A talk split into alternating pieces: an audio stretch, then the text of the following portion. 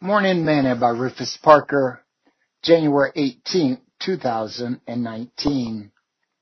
Sustainability, Proverbs chapter 18, verse 14. The spirit of a man will sustain his infirmity, but a wounded spirit who can bear? Today's morsel. Paul, writing to his protege Timothy, told him, Thou therefore endure hardness as a good soldier of Jesus Christ.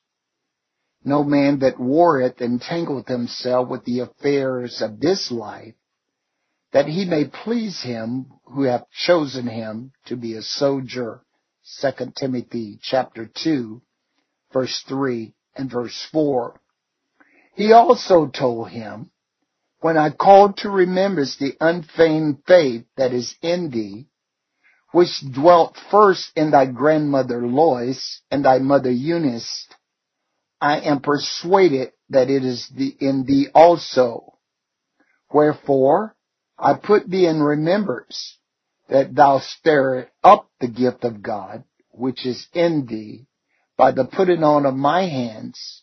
For God hath not given us the spirit of fear, but of power and of love and of a sound mind.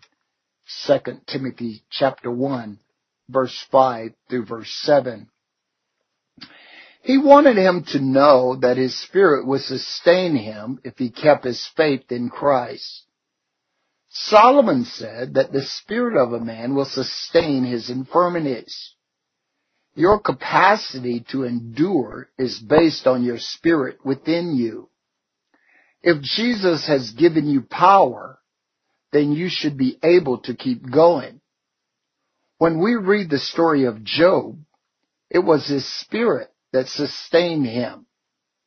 If you will notice from the onset, Job doesn't charge God foolishly for his loss.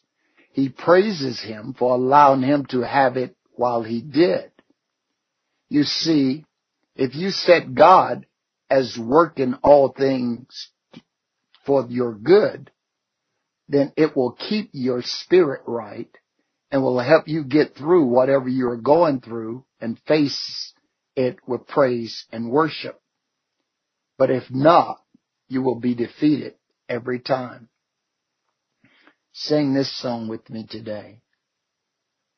I've got Jesus on the inside, working on the outside.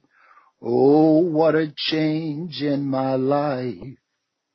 I've got Jesus on the inside, working on the outside. Oh, what a change in my life. I've got Jesus on the inside, working on the outside. Oh, what a change in my life. Oh, what a change in my life. Thought for today. Your spirit will sustain you if you keep it right. Parker.